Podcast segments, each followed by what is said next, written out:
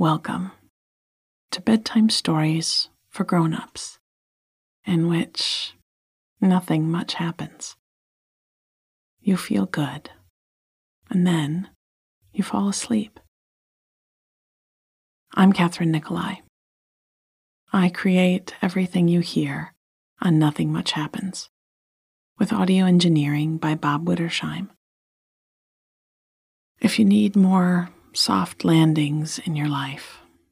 Start your days with my 10 minute meditation podcast, First This. It's available on all podcast apps. And we'd love to have you join us on our Facebook or Instagram or Twitter pages. We have a lovely community of people there who value gentleness and appreciate ordinary magic.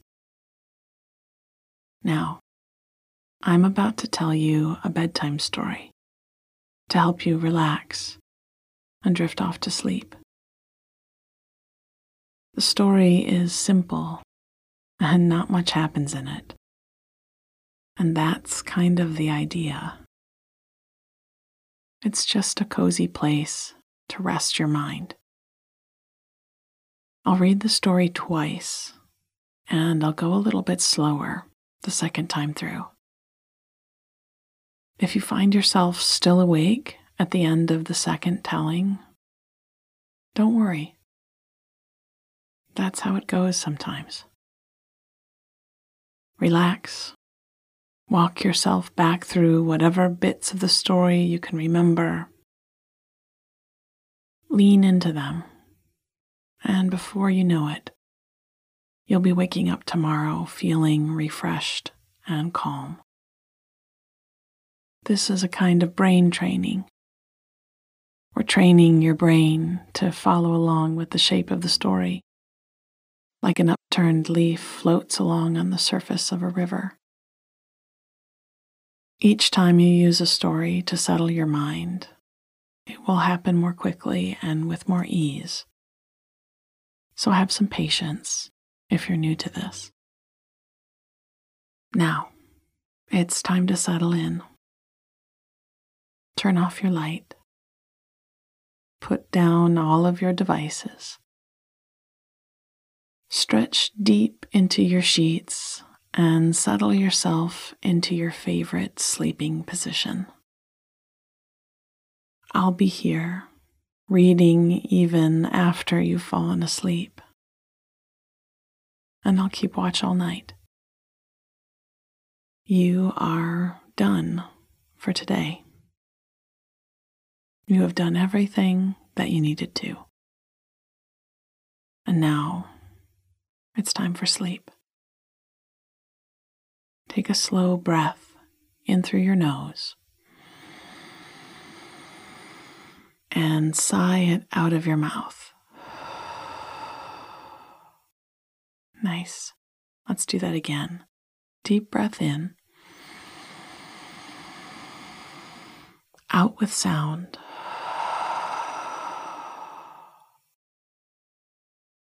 Good. Our story tonight is called Sleeping Weather, and it's a story about a break from the heat and humidity. It's also about the view from the porch swing at night. Deer walking quietly through the cornfields, and clearing your mind with paper and pen at the end of the day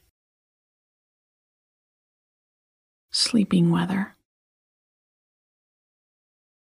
The last few nights were stuffy.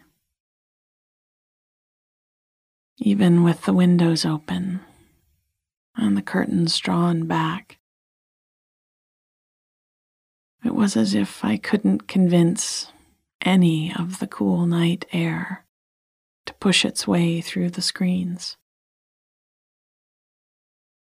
The overhead fan helped a bit, but I tossed and turned, kicking the sheets off when the heat overwhelmed me, and then reaching for them ten minutes later when I hadn't exactly cooled down, but wanted their comfort. After a dozen years or so of living in this old farmhouse, I'd been through plenty of sultry summers, and I knew how to navigate the warm days.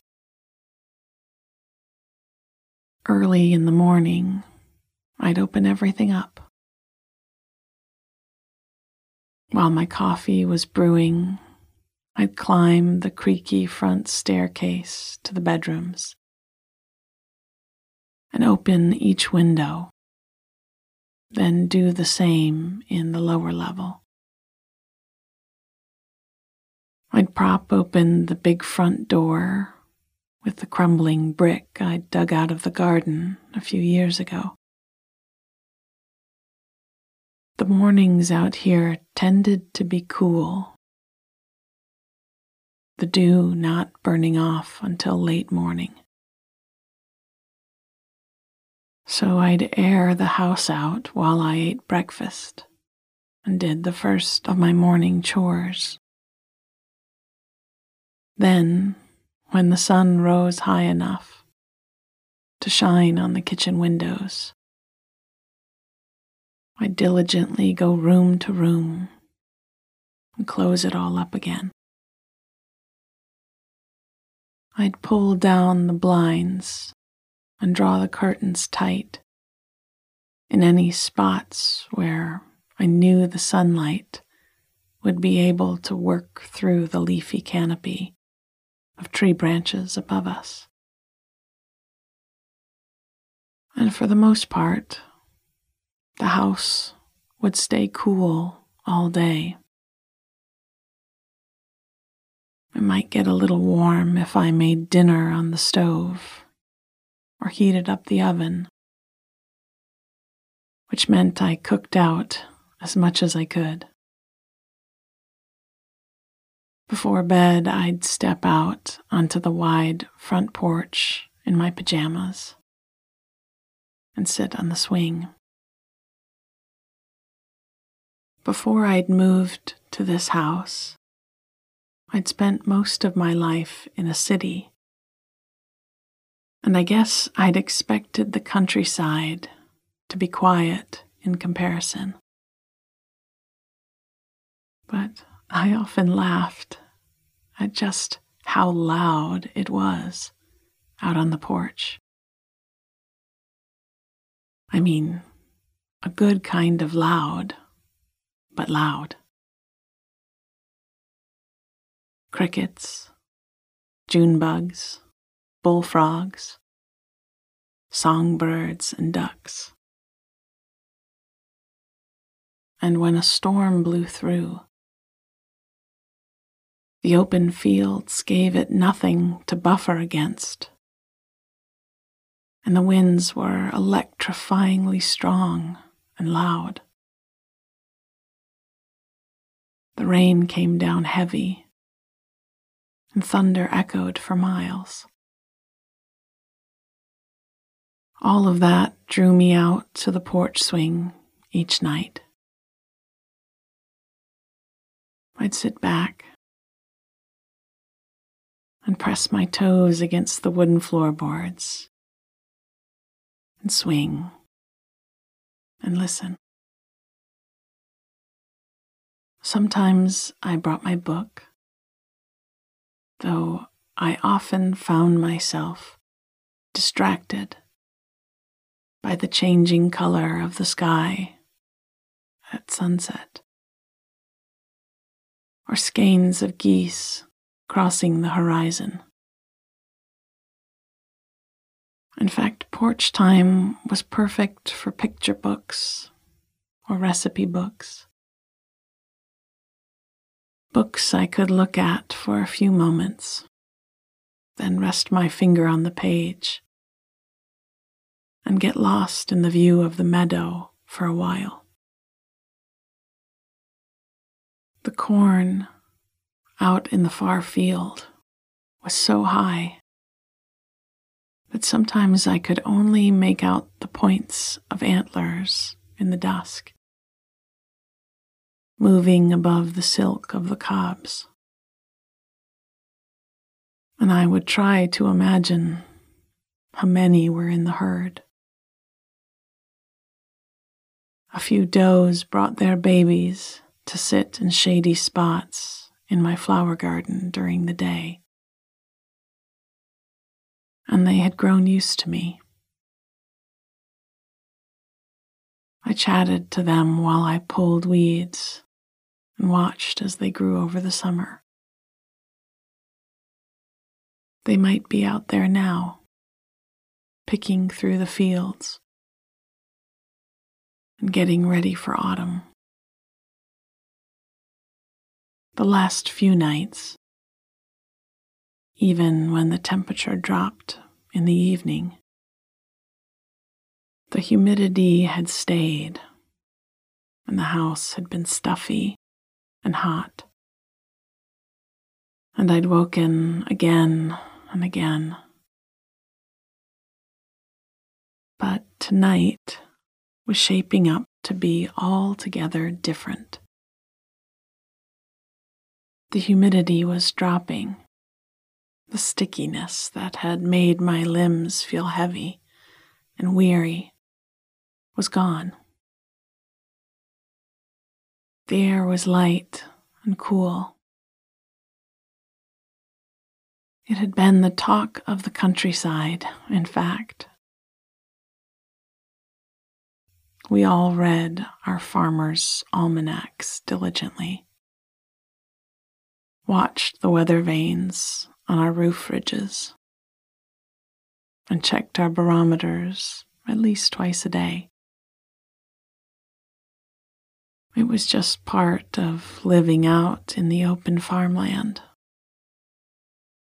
And twice today, once at the mailbox, as a neighbor pulled up beside me to chat.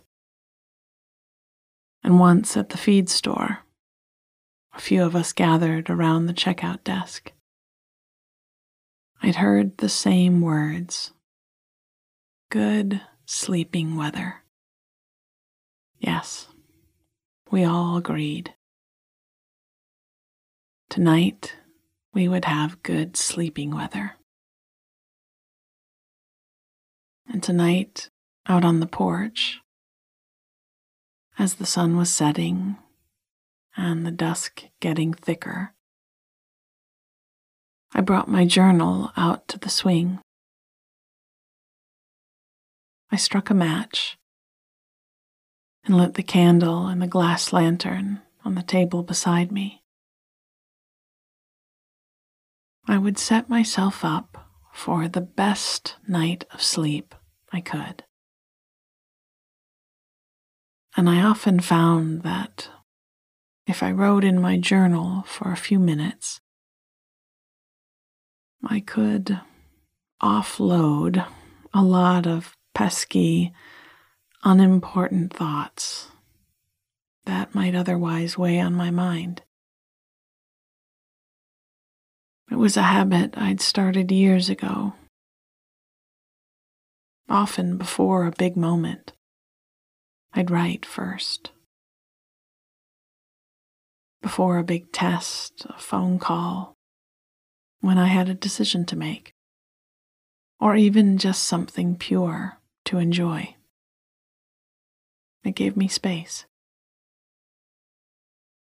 I wouldn't allow my mind to edit at all. Any thought that flickered through my neurons. Just went through the pen and onto the page, and a lot of it came out as utter nonsense. Stream of consciousness, boulder dash, strange intrusive thoughts, worries about things that never in a million years would happen ideas I didn't even recognize or understand myself. But that's okay. That was the point, actually. To clear the static that wasn't me and leave space for what was. At first, I'd been embarrassed of the pages, even though no one ever saw them, and I would rip them up and throw them away. Or, in my dramatic younger years, burn them on a bonfire. I was more comfortable now with my own strangeness, as years had taught me that we are all strange, every one of us. So then, I guess none of us are.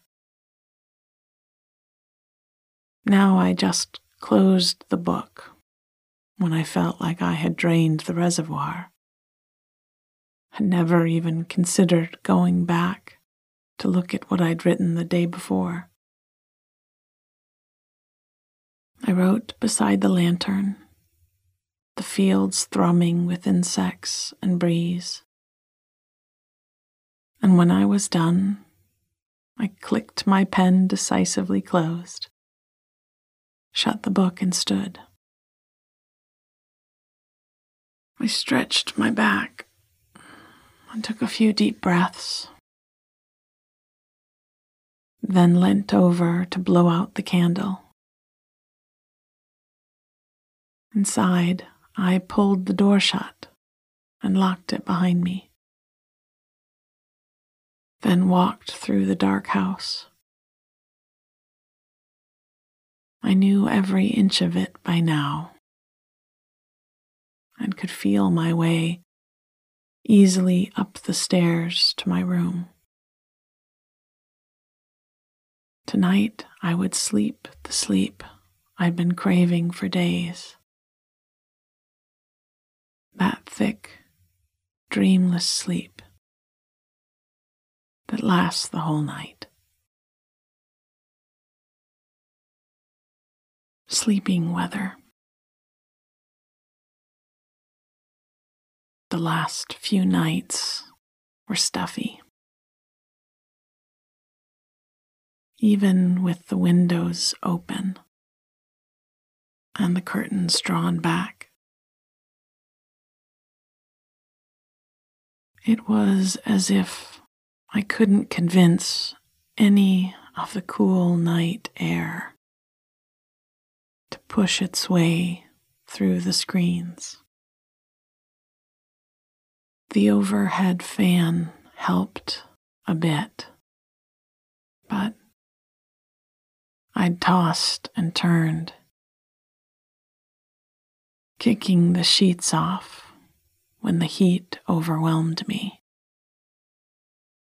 and then reaching for them ten minutes later when I hadn't exactly cooled down but wanted their comfort. after a dozen years or so of living in this old farmhouse. I'd been through plenty of sultry summers, and I knew how to navigate the warm days. Early in the morning, I'd open everything up. While my coffee was brewing, I'd climb the creaky front staircase to the bedrooms and open each window. Then do the same in the lower level. I'd prop open the big front door with the crumbling brick I'd dug out of the garden a few years ago. The mornings out here tended to be cool, the dew not burning off until late morning. so I'd air the house out while I ate breakfast. and did the first of my morning chores. Then, when the sun rose high enough to shine on the kitchen windows, I diligently go room to room and close it all up again. I'd pull down the blinds and draw the curtains tight in any spot where I knew the sunlight would be able to work through the leafy canopy of tree branches above us. And for the most part, the house would stay cool all day. It might get a little warm if I made dinner on the stove or heated up the oven, which meant I cooked out as much as I could. Before bed, I'd step out onto the wide front porch in my pajamas and sit on the swing. Before I'd moved to this house. I'd spent most of my life in a city. And I guess I'd expected the countryside to be quiet in comparison. But I often laughed at just how loud it was out on the porch. I mean, a good kind of loud, but loud.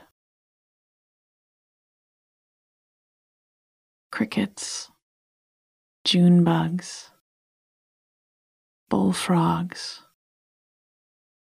songbirds, and ducks. And when a storm blew through, the open fields gave it nothing to buffer against. And the winds were electrifyingly strong and loud. The rain came down heavy, and thunder echoed for miles. All of that drew me out to the porch swing each night.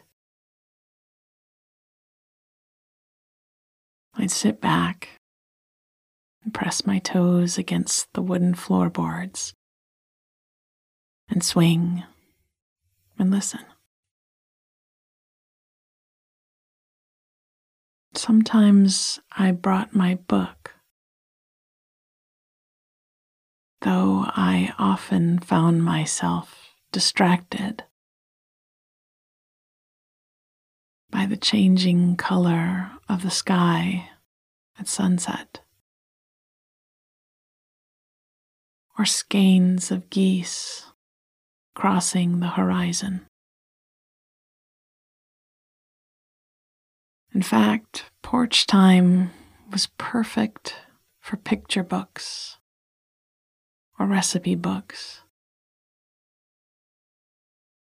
Books I could look at for a few moments, then rest my finger on the page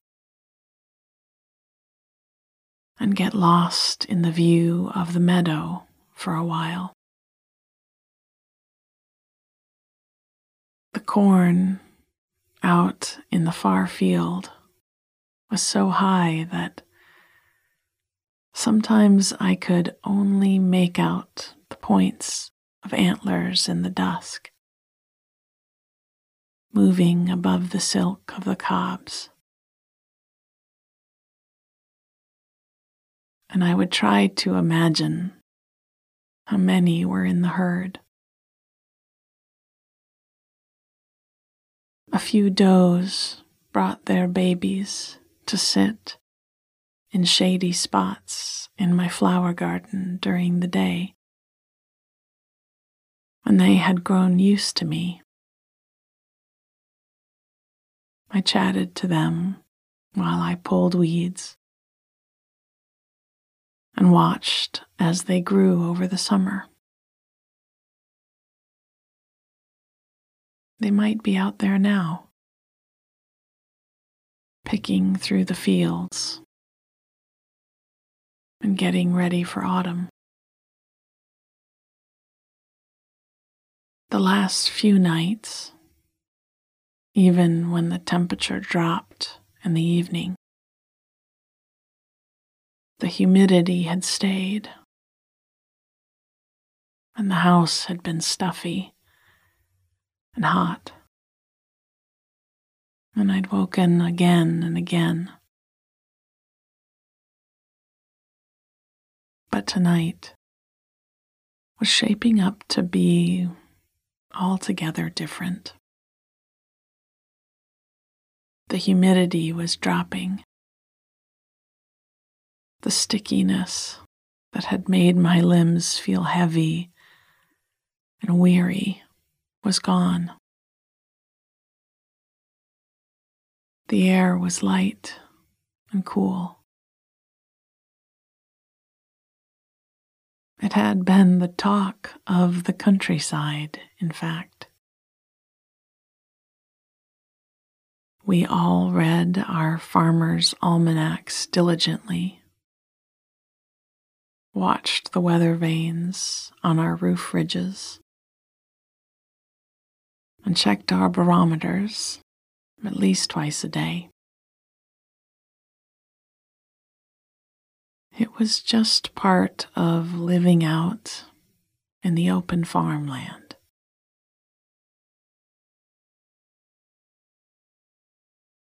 And twice today, once at the mailbox, as a neighbor pulled up beside me to chat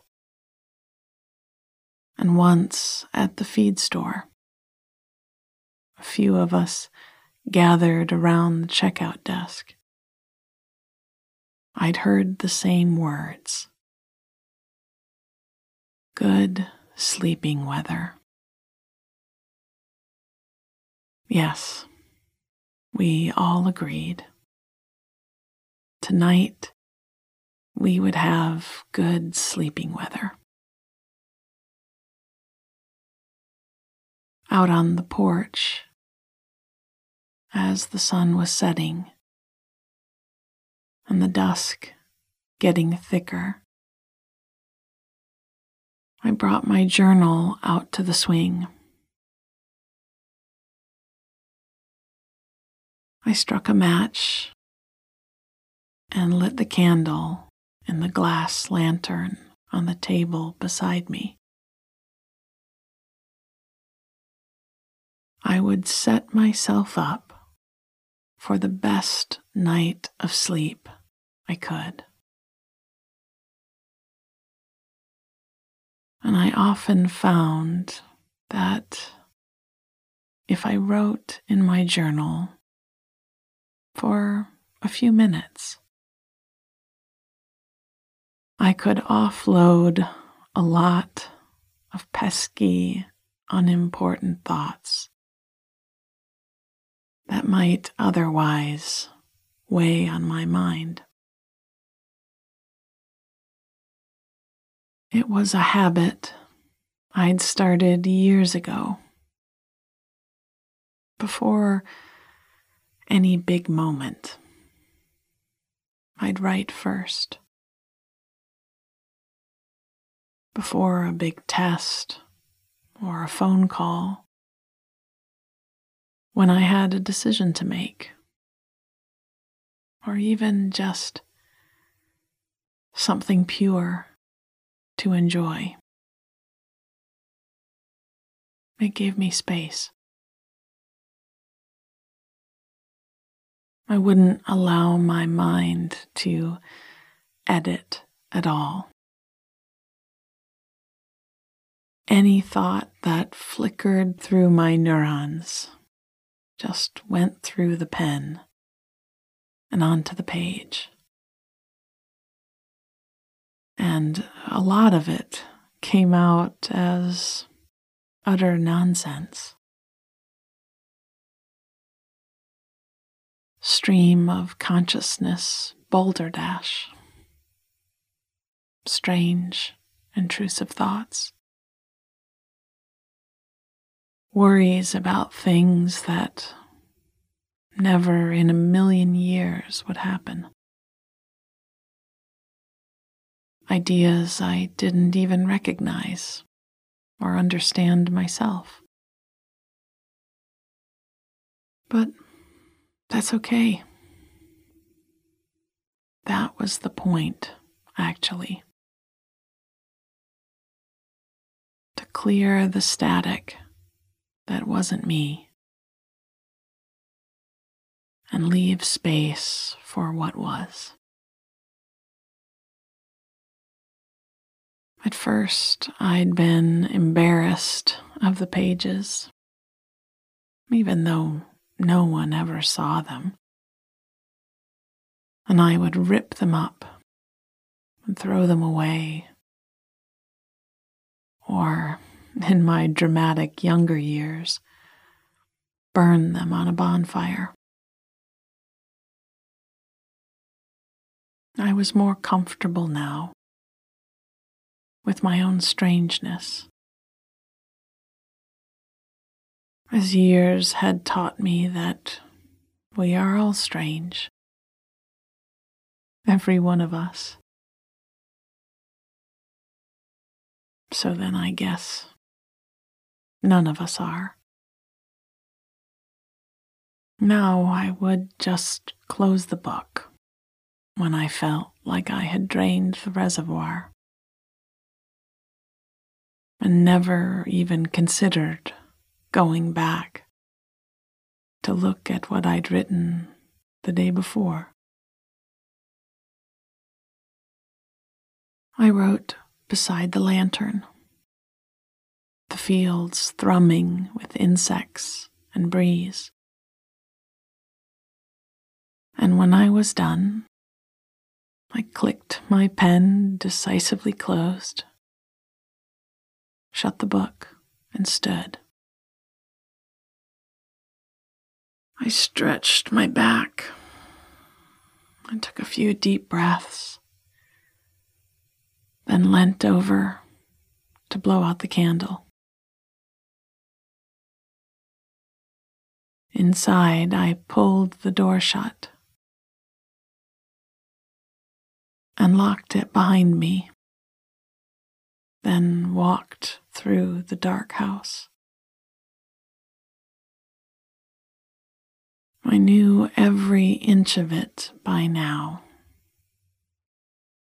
and could feel my way easily up the stairs to my room. Tonight I would sleep the sleep I'd been craving for days. That thick, dreamless sleep that lasts the whole night.